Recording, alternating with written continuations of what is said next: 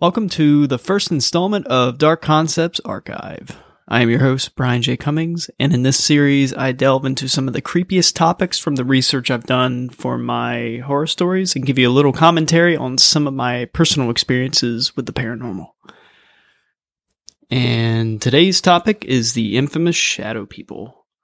So, uh, first off, what are they and where do they come from? So, from what I've experienced myself and what I could dig up, no one truly has a definitive answer as to what they truly are. Uh, their descriptive, descriptive, their description can vary from person to person. They are said to lurk in the corner of the eye as translucent, ambiguous masses of darkness, or they can loom directly in front of someone as a full on solid humanoid being comprised of a shadow that is darker than the darkness of a room. As to where they come from, uh, your guess is as good as mine. Are they formerly living souls trapped in between this life and the next? Entities imprinted on our surroundings by pure conscious energy? Curious beings visiting from a neighboring dimension? Or bona fide demons here to harvest your soul and drag you kicking and screaming straight to hell? As with anything paranormal, there's no concrete answer. But are they really evil or just good at scaring people? Um, as far as shadow people go, all of my experiences, except for one, have been basically benign. Um, most of the time, they just hang out and watch what's going on, which makes me believe that some of them could potentially just be remnants of human consciousness left over after death. Maybe. Um, but they could also be inhuman and just simply curious. Uh, one thing I've discovered that most of the time after you notice them, they go away but every once in a while, they tend to come back. And when they do, they come closer and closer and closer until they're practically in your face. I actually had that happen to me one time on a job site that was supposedly haunted. Um, and I'm just sitting there trying to eat my lunch, and I keep seeing this head poking around the corner and and eventually it I guess it noticed that I could kind of see it, so it came in and was like practically right in front of my face. And I had to tell it to leave me the hell alone because, you know, it's weird enough when the living stare at you when you eat, um, let alone someone who's not alive, I guess. But yeah, it left me alone after that, so it kind of works. So, uh, that said, uh, there are, however, instances where these entities can be malevolent and sometimes downright sinister. I've had one encounter with something malevolent, and I was certain the entity was trying to end me. Um, I had the impression that this being, whatever it was, wasn't simply a shadow person, but something else entirely. But I'll cover that experience in an upcoming True Ghost Stories episode. So, yeah, um, Moving on. Sleep paralysis is often accompanied with the sightings of these beings. Most of the time, they just stand in the doorway or in the corner of a room, but sometimes they move around, get closer to the subject, and are accompanied by the sounds of whispering, buzzing, or sometimes even screaming. But, uh, yeah, fuck that. screaming? Nah, it's okay. So now, enter the Hat Man. Some of the most common and sinister experiences during sleep paralysis is that of the Hat Man. Personally, I've never seen this entity, nor would I want to, because the stories behind him sounds um, terrifying to say the least.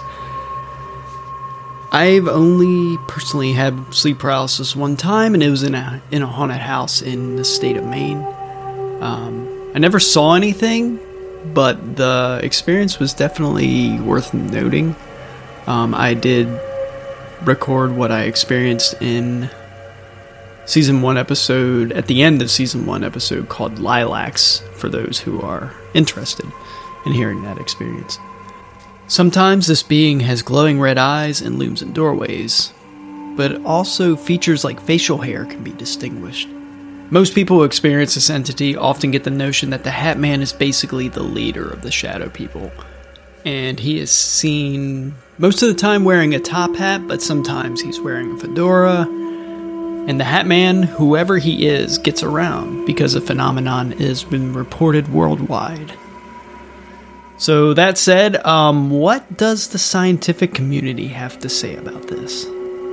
Um, psychologists often chalk up these experiences to lack of sleep, causing the mind to kind of glitch out and start hallucinating. Um, things like heightened emotions, the onset of schizophrenia or bipolar disorder, to methamphetamine use are common among those who see these entities. But um, infrasound or subaudible sound waves can also really screw with the mind and even fuck with the eyes themselves, causing hallucinations. Um, for those who don't know, these unusual sound waves can be emitted from small motors and all kinds of random equipment, and can be can really fuck with the senses from time to time.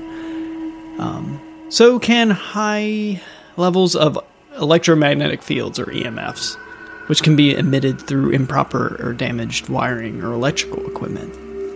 So, what if all of this is just infrasound or EMFs? Um, the skeptical side of me loves this, to be honest, because it could be plausible and could very well explain the multiple encounters I've had with shadow figures. Um, but do I buy this explanation? Kinda, though not entirely. Many of my instances could be very well explained by this, even those where I felt like somebody was coming up behind me. Um, infrasound and high EMFs could have been prevalent there as these instances happened in a building that happened to be right next to a substation. Uh, womp womp. Or these factors could facilitate in the manifestation of these entities, depending on how you want to look at it. Um, I just know that I've had these experiences with or without these factors. Um, and so, for those who do believe in this stuff, what is the best method for protection from or getting rid of these things? Uh, disclaimer if you're having serious issues with sleep or mental health, I want to say up front seek medical professional help immediately. Um, cover those health bases first, especially if you have a history of trauma or mental health issues in your family. Okay. Um, one thing that stuck out while perusing ways to banish shadow people was that they aren't too fond of clean and happy spaces. Um, that goes for tons of other nasty critters too, not to mention keeping a clean and tidy space will do wonders for your mood. Um, cleansing rituals are often good, but it's imperative that you know what you're doing. Um, you don't want shit to backfire. Intention is the key when it comes to that sort of thing, and if you have doubts, call in someone with that kind of expertise or the Ghostbusters. What some people have done in the past that has worked is evoke the name of Jesus. It sounds cliche, but it has absolutely worked for some people. If that's where your beliefs align, go for it. Um, but Jesus isn't everyone's bag, and the key here is faith. You do have to believe in what you're evoking to actually help you. So, for those of you who don't vibe with that, Another option that has helped me in the very few instances where I felt attacked is grounding myself. Grounding is something that anyone can do, regardless of your religious or spiritual beliefs. You can start by feeling your body on the earth, whether it's your feet on the ground or your back on the mattress, and focus on your breath. Sometimes I make it a point to press my hands into the ground too. And I don't mean just flit your attention to your feet and, and your breath. I mean really fucking focus on it um, all of your attention. This is much easier said than done, which is why I'm a firm believer in a regular meditation practice. Not only is it incredibly beneficial for your well being all around, um, it is an excellent tool in case you ever need it, just to calm down a lot of times. Um, there are many cultures worldwide that say we draw our power from the earth, and man, I believe it. The earth is our foundation to everything, and sometimes our feet look like they're firmly planted on the ground, but our minds and spirit are untethered from reality, and we are just bobbing around on the ceiling like a loose balloon. So, there you have it a short explanation into the Shadow People phenomenon. Along with the sources I have listed below in the show notes, two documentaries I found very interesting were The Nightmare and The Hat Man and I found both on Amazon Prime, though I think the Hatman you actually have to like subscribe to a channel or purchase. If you like this style podcast, let me know. I'd be happy to hear from you.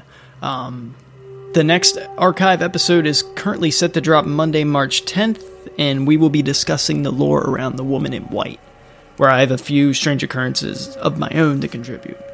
Um, oh, and uh, before I forget, if you've had any experiences with any bleh, any of these entities I've spoken about today, or anything, honestly, just let let me know. Um, I'm currently looking for go- true ghost stories to tell in my upcoming uh, ghost story episodes.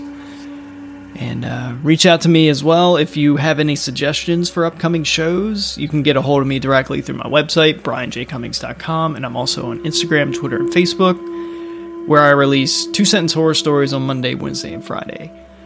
My book of short stories uh, from the first season of Dark Concepts is available on Kindle and will soon be on other distributors as well as in good old paperback, which is my favorite. I will be back next Monday with a short story channeled from the darkness of the witching hour. So keep a candle nearby, because you never know when the lights will go out.